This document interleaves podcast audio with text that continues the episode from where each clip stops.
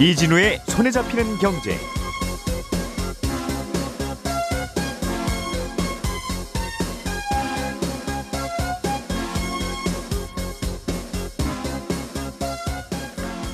안녕하십니까 이진우입니다.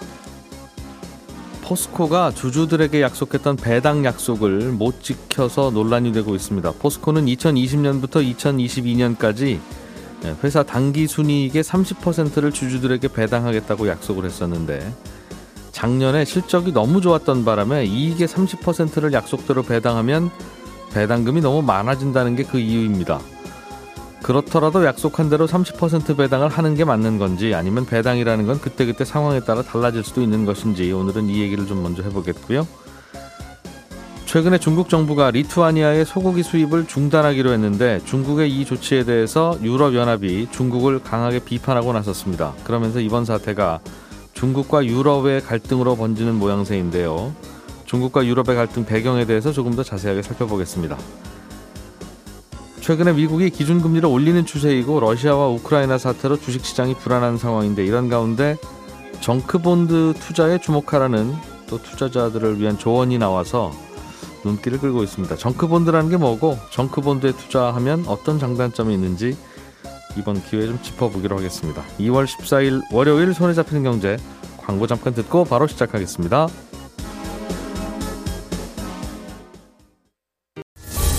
오늘의 뉴스를 프로파일링 합니다. 평일 저녁 6시 5분 표창원의 뉴스 하이킥.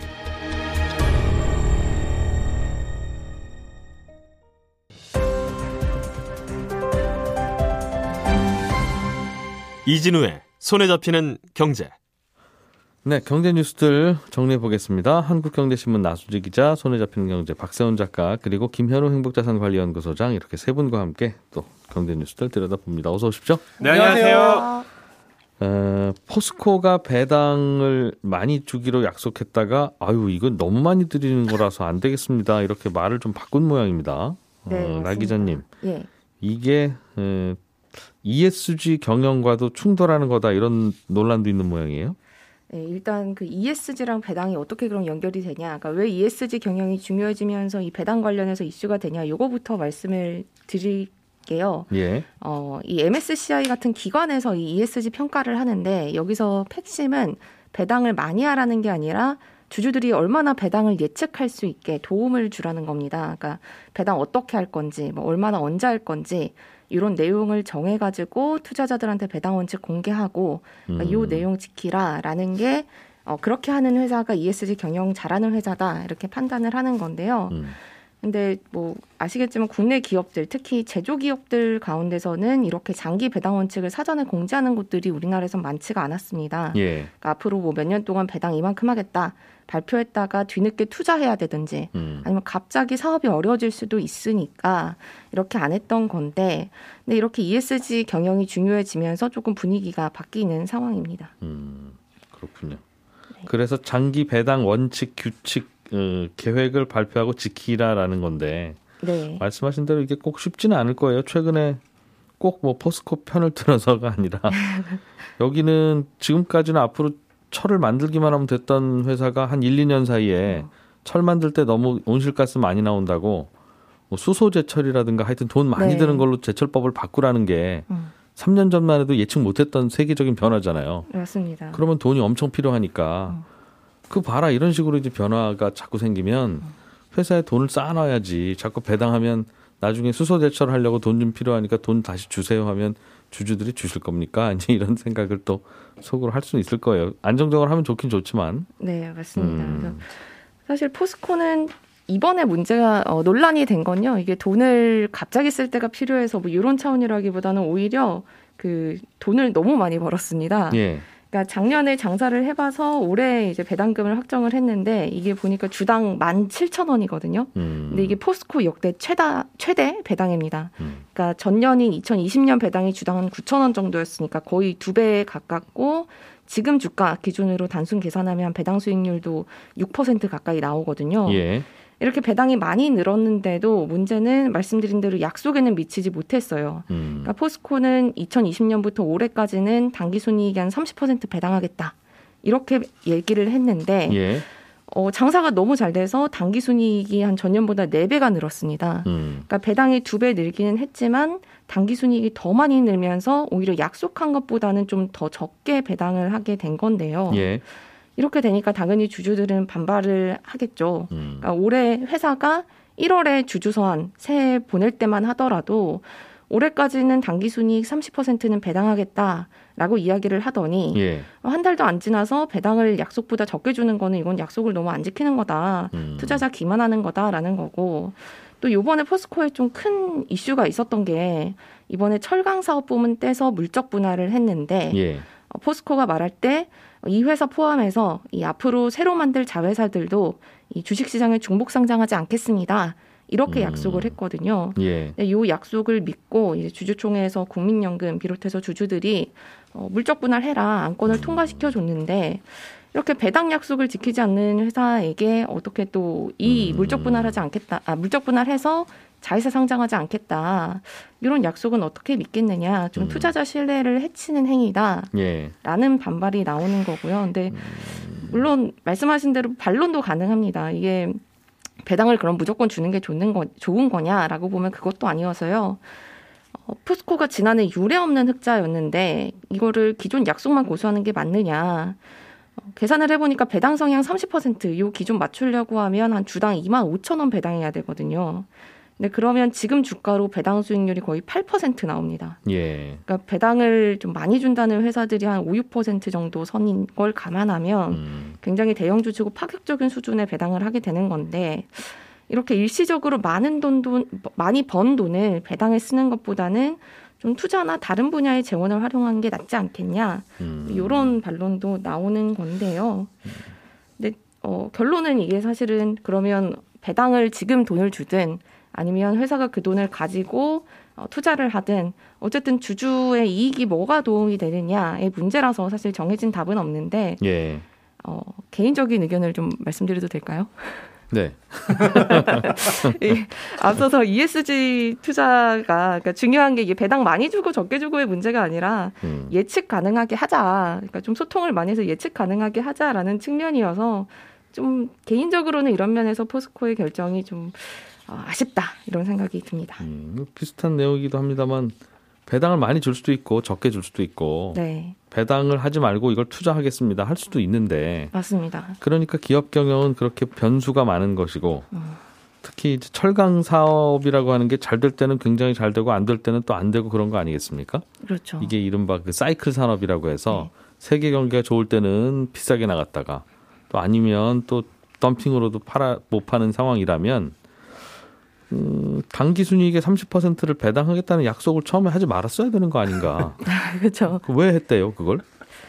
어, 음모론적인 차원에서 보면 이 주주들과의 약속을 이렇게 예. 어, 잘 해놔야 또 과- 아, 말씀드린 대로 아까 물적 분할 같은 음. 좀 통과시켜야 될 것 안건들이 많았거든요 포스코에 음. 큰 현안들이 많았는데 그럼 예. 우리 이렇게 잘할 테니까 주주님들 조금 좀 잘 봐주십시오 뭐 이런 차원도 있었던 것 같고요. 음. 네. 그- 그래서 그런 거라면 그때 통과시킬 때 했던 약속도 못 믿겠다는 게 주주들의 말은 일리가 있네요. 네 그렇습니다. 알겠습니다. 자, 중국이 루- 리투아니아의 소고기 수입을 중단했다는 뉴스가 있는데요. 박 네. 작가님이 준비해 오신 소식이네요. 그렇습니다. 지난주 금요일에 중국 세관이 리투아니아산 소고기 수입을 잠시 중단한다고 했는데 예. 보통은 이런 경우에 이런저런 이유로 잠시 중단을 한다라고 밝히는 게 국가 간의 통상 절차이자 예의인데 왜 중단하겠다는 건지 중국이 얘기를 안 하고 있습니다. 음. 그래서 지금 이걸 두고 리투아니아에 대한 중국의 경제 보복이다라는 해석들이 나오고 있어요. 음, 중국이 리투아니아에 대해서 경제 보복을 할 만한 이유가 있어요? 있습니다. 작년 11월에 대만이 리투아니아에 대사관을 세웠는데 그 대사관을 타이베이 대사관이 아니라 타이완 대사관이라고 표기를 한 거거든요. 그걸 리투아니아가 오케이를 한 거고 음? 우리로서는 그게 뭐 타이베이나 뭐 타이완이나 그게 뭔 차이야라고 할 수 있지만 예. 중국은 대만을 독립 국가가 아니라 자기네 나라의 도시 중의 하나라고 생각을 하고 음. 그동안 차이니스 타이베이라고 부르거든요. 그 타이베이라고 불러 불러 달라는 게 중국의 그렇습니다. 입장이고. 그렇습니다. 그래서 중국하고 수교한 나라들도 자국 내 대만 공관이 세워지면 타이완이 아니라 타이베이 대표부라고 불렀는데 예. 중국하고 수교 중이었던 리투아니아가 타이완이라는 이름을 허가를 했으니 음. 중국 정부로서는 화가 단단히 났던 겁니다. 그래서 그 당시에 리투아니아산 럼주를 중국에 못 들어오게 하기도 했었는데 이번에는 소고기도 수입을 안 하겠다고 하니까 이거는 경제 보복이 아. 맞네라고 생각들을 하게 되는 겁니다. 리투아니아가 중국이 예민해하는 부분을 건드린 건드리긴 했군요. 그렇습니다. 마치 아주 옛날로 치면 저 위에 있는 우리 북한을 북괴라고 불러주세요. 네. 라고 우리가 그럴 때 네. 조선민주주의 인민공화국으로 어떤 나라가 부르면서 그렇죠. 그러면 아, 이제 우리랑 안 친하다는 뜻인가? 이제 그렇습니다. 이런 생각을 할 수 있는데 중국 정부 입장에서는 그렇습니다. 음. 문제는 지금 이 일이 계속 커지면서 중국 vs 유럽의 구도로 가고 있거든요. 왜냐하면 중국이 이렇게 나오니까 EU가 리투아니아 편을 들면서 WTO에 제소를 했습니다. 음. 중국의 이런 행위는 국가 간의 자유로운 무역을 방해하는 거다. WTO야 심판을 좀 해줘. 라고 했고 여기에 지금 영국이랑 미국도 리투아니아 편을 들겠다고 나서고 있는 그런 상황인데 예. 근데 사실 WTO에 제소를 해도 별로 달라질 게 없습니다. 지금 상황에서. 왜냐하면 음.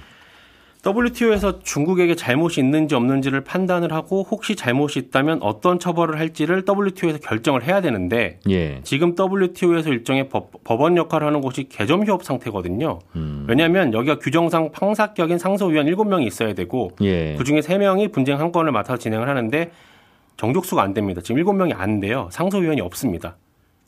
공석인데 안 채워 넣은 거예요? 네, 못 채워놓고 음. 있습니다. 왜 못 채우냐면 요 상소위원은 회원국의 만장일치로 결정을 하게 되는데 예. 트럼프 정부 때 미국이 그랬어요. WTO 니네 너무한다. 중국이 개발도상국 지위를 활용해서 혜택받는 거 왜 그냥 냅두냐?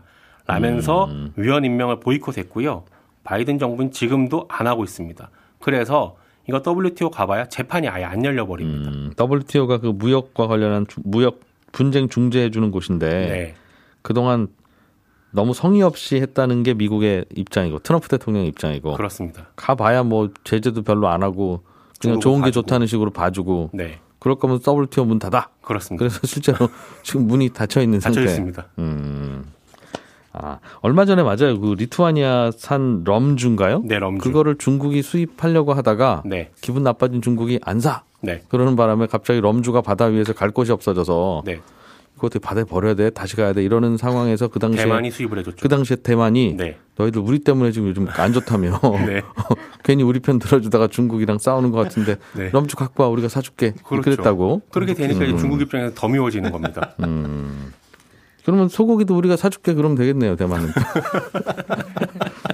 뭐 요즘 뭐 좀 뭐 TSMC 장사 잘하는데 네. 그 돈으로 대만 국민들 파티 한번 하지 뭐 그렇습니다. 좀 전에 TSMC 얘기를 하셨는데 예. 이 WTO에 제소를 해봐야 안 된다라는 걸 EU 국가들이 모를 리가 없지 않습니까? 예. 그럼에도 불구하고 한 이유는 뭐냐면 리투아니아뿐만 아니라 대만 정부한테 지금 유럽이 잘 보이려고 하는 거다. 이런 해석이 외신에서 나오는 겁니다. 음. 왜냐하면 최근에 EU가 우리도 반도체 투자 늘려서 비유럽 국가에 대한 반도체 의존도 낮추겠다고 했거든요. 유럽에도 반도체 공장 짓고 싶은 거죠. 그렇습니다. 예. 그런데 반도체라는 게 우리도 만들 거야 라고 손들면 바로 뚝딱 만들 수 있는 게 아니잖아요. 음. 누군가 초기엔 협력을 해줘야 되는데 유럽에서 지금 가장 크게 필요로 하는 게 대만의 반도체 회사 TSMC거든요. 아하. 그래서 지금 유럽이 이렇게 리투아니아 편도 들고 대만 편도 들려고 WTO 제소라는 일종의 showing을 하는 게 아니냐라는 해석이 나오는 겁니다. 예. 그리고 주말 사이에 영국 의원들도 이달 하순에 대만을 저- 공식 방문한다는 보도도 나와서 이런 해석에 힘을 더 실어주고 있는데 이런 걸 보면은 선진국들 같은 경우에 음. 자기네 경제가 잘 돌아갈 때는 예. 국가 간의 협력이 중요하다. 다자 간의 협력의 필요성 어쩌고 저쩌고 하는데 자기들 경제 잘안 들어가면은 일단 자국 우선주의로 돌아서고 음. 네편 내 편 나누고 라는 걸 알 수 있는 보도가 아닌가 싶었습니다. 야, 이게 참 대만이 중국이랑 싸운다는 이유 하나만으로 뭐 특별히 잘못한 건 없는데 네. 전 세계에서 거의 대만이랑 단교하는 열풍이 불었었잖아요. 그랬죠 그때는. 우리나라도 어쩔 수 없이 그렇게 했다가 그렇죠. 대만한테 서운하다는 얘기도 많이 듣고 네. 그랬는데 야, 이 반도체 회사 하나 제대로 하나 갖고 있으니까 다들 네. 아, 저, 저 기술 좀 우리 좀 어떻게 좀 주면 안 돼? 친하게 지낼게. 뭐 이제. 그렇죠. 음. 가끔 사업 잘 된다는 소문이 들으면 자꾸 동창생이 전화 오는 경우들이 많아요. 사람도. 괜히 요즘 잘 지내냐? 뭐 이제. 음. 김현우 소장님. 네. 금리 오를 때 정크본드에 투자하면 좋습니다라는 얘기가 미국 증권가에서 나오고 있다는데 네, 그렇습니다. 무슨 뜻입니까? 일단 정크본드를 우리말로 직역하면 이 쓸모없는 채권 이라는 뜻입니다. 그러니까 부도율이 높은 투기 등급의 채권을 의미를 하는데 부도 가능성은 높지만 그만큼 이제 수익률이 높기 때문에 하이힐드 채권이라고도 부릅니다. 음. 부도 위험의 높고 낮음은 이 채권을 발행한 회사의 신용 등급을 기준으로 구분을 해요. 이 국내 같은 경우에는 크게 아, 신용 등급은 A에서 D 등급으로 나누고 그 안에서 이제 세부적으로 뭐 triple A, 뭐 double B 이런 식으로 나누는데 가장 좋은 신용 등급인 이 triple A, AAA부터 어, triple B 마이너스까지는 투자 적격 등급이라고 부르고 예. 그 이하 등급은 뭐 투자 요주의 투기 등급이라고 부릅니다. 음. 해외 같은 경우에는 뭐 신용 평가 회사에 따라서 조금 차이는 있지만은 21에서 22개 정도 등급으로 나누고요. 한 절반 정도 이하, 그러니까 B, WB 이하를 WB 플러스 이하를 뭐 투자주의, 부적격 뭐 이런 식으로 구분은 합니다. 얘기 나온 김에 예. 이거 신용 등급 할 때 네. AAA랑 네. AA 플러스랑 네. 어떤 게 더 높은 거예요? 에- 알파벳이 많은 게 우선이에요? 아니면 뒤에 플러스가 알- 붙었으니까 이야 이게 더 좋다는 건가? 알파벳이 많은 게 우선입니다. 우리나라 신용 등급 같은 경우는 AAA 이게 최고 등급이고 음. 그 밑으로는 triple B 플러스, 그다음에 BBB, 그다음에 BBB 마이너스 이런 식입니다. 그럼 BBB 플러스, 네. BBB 마이너스. 네. 그 다음에는 BB 플러스. 그렇죠. 그다음 BB. 마이너스. 네네. 아, 수, 숫자를 하나씩 줄여가면서. 네, 그렇습니다. 음. 그러니까 BB B 마이너스쯤 가면 거의 중간 이하인데 중간 이하 정도죠. 그래도 B등급 느낌은 들게 이름은 지어줬네요. 그렇습니다.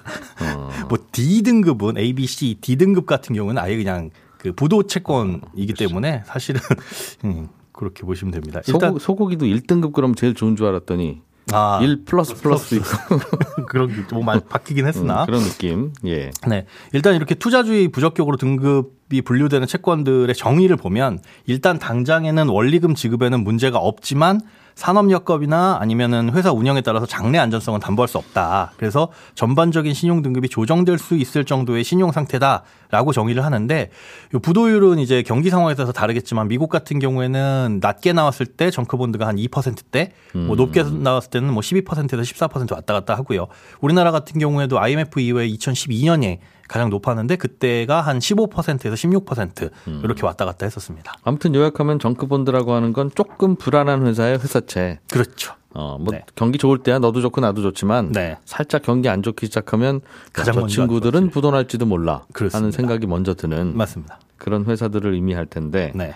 요즘처럼 금리가 오르는 시기에는 그런 회사들의 관심을 가져라 투자로 맞습니다. 왜 그런 거예요? 어, 두 가지 이유가 있는데 하나는 이제 다른 채권 금리하고 비교를 해봤을 때 상대적인 매력이 조금씩 오르고 있다라는 겁니다. 그러니까 정크본드 같은 경우는 표면적인 이자율 자체가 높아요. 그러니까 불안한 회사니까 이자를 높게 주겠습니다 하고 채권을 발행했는데 그리고 만기도 좀 짧습니다. 그러다 보니까 외부 금리 변화에 다른 채권들에 비해서 좀 둔감하다는 거죠. 왜요? 지금 10년 만기 국채 수익률 같은 경우에는 점차 점차 이제 시중 금리가 올라다 오르가 오르 다 보니까 아 이 투자 등급의 채권과 수익률 차이가 별로 안 나게 됐습니다. 한 1% 이내로 좁혀졌거든요. 1% 포인트 이내로. 그러다 보니까 시중 금리가 오르면서 이거에 대한 투자 매력은 점점점 이제 줄어드는 반면에 투기 등급 채권 보통 보면은 지금 4에서 한 5%, 많게는 6% 정도 수익률이 나다 보니 금리가 올라도 그래도 아직까지도 매력적이다. 이렇게 느끼고 있는 거고 요건 이제 숫자적인 거고 상대적인 거긴 하지만 가장 큰 거는 이제 부도 위험 감소입니다. 그러니까 정크 본드 같은 경우에 가장 큰 위험이 사실 부도잖아요. 예. 뭐 아무리 이자가 높다고 해도 어, 돈을 못 갚는 게 가장 큰 위험인데 경기가 좋아지다 보면은 이런 부도가 발생 가능성이 낮아질 것이고 그리고 그렇게 된다면 뭐 위험이 그만큼 낮아지고 고수익을 낼 수 있다는 뜻입니다. 그러니까 여기서 지금 월가 증권사에서 나온 투자 조언 같은 경우에도 rising star 채- 회사채가 담겼을 가능성이 높은 ETF에 투자를 해라 이런 식으로 조언이 나왔거든요. 이 rising star가 뭐냐 하면 어, 투기 등급 채권이 이제 투자 등급 채권으로 상향 조정되는 그 rising star 이제 떠오르는 별이라고 부르고 반대로 이제 투자 등급 채권이 투기 등급으로 하향되는 걸 fallen angel 그러니까 추락하는 천사 아니면 타락 천사라고 부르거든요. 네. 그런데 지금처럼 경기가 좋아질 것으로 예상이 되면 이렇게 떠오르는 별, 예, rising star로 분류될 수 있는 기업들이 많다는 거죠. 대표적으로 꼽는 게 테슬라인데 테슬라 같은 경우에는 지난달에 무디스 신용 등급이 두 단계 올라서 BA1인데 요게 이제 투, 투자 등급 바로 밑 단계예요. 예. 아직까지도 테슬라는 투기 등급으로 분류되기는 하지만 어, 요거 같은 경우에는 타락 천사였다가 이제 떠오르는 별이 되는 기업인 거죠. 그러니까 음. 경기가 이렇게 회복되면서 어, 이런 기업들의 채권이 담겨 있는 ETF를 갖고 있으면 어, 수익을 낼 수 있다. 그러니까 그런 ETF에 좀 주목을 해라라는 뜻입니다. 음, 그러니까 지금은 어, 좋은 회사 회사채는 물론 안전은 하지만 네, 주는 금리가 별로 높지 않다. 그렇죠. 옛날에는 국채보다는 그래도 높아요 그랬는데 네. 요즘은 국채 금리가 많이 올라서 아유 뭐 그거나 완전히 안전한 국채 금리나 별 차이 없어서 별 매력은 없는데 그렇습니다. 그거나 그거나라는 네, 거죠. 오늘 설명해 주신 이 정크 본드라고 하는 조금 안 좋은 회사의 회사채는 그나마 그래도 이자율이 높은데 네, 이자율 높지만 부도 나면 어떡합니까? 라는 질문에 대해서 네, 경기가 좋아지고 있으니 부도 날 가능성은 없다. 좀 줄어든다. 줄어들고 있으니 예. 나도 장담은 못하지만 그렇죠. 어, 그래도 어, 상황을 볼 때 이게 조금 좀 저평가되어 있고 매력이 있는 것 같으니 네. 들여다봐라 그렇습니다. 그런 얘기라는 거죠. 예. 알겠습니다. 뭐 그럼 이거는 어떻게 하면 사요? 어디 가면 사요? 뭐 미국 ETF들도 있습니다. 상장되어 있는 ETF들도 있는데 물론 주식시장에 상장돼 있다 보니까 연초 대비해서 5% 가까이 하락을 했어요. 그러니까 주식의 성격과 채권의 성격 동일하게 같이 보유하고 있다 이렇게 보시면 되고 국내에서는 ETF보다 펀드가 조금 위주이긴 한데 어, 이런 펀드 같은 경우는 emerging 국가의 채권들이 담겨 있는 경우가 많아서 예. 환율이라든가 인플레이션에 굉장히 민감하거든요. 그래서 그런 것들을 미국에 파악하고 투자를 결정. 정크 본드 ETF가 있다. 네. 알겠습니다. 네, 손에 잡히는 경제는 여기서 마무리하고 저는 잠시 후 11시 5분부터 이어지는 손에 잡히는 경제 플러스에서 또 한 번 인사드리겠습니다. 이진우였습니다. 고맙습니다.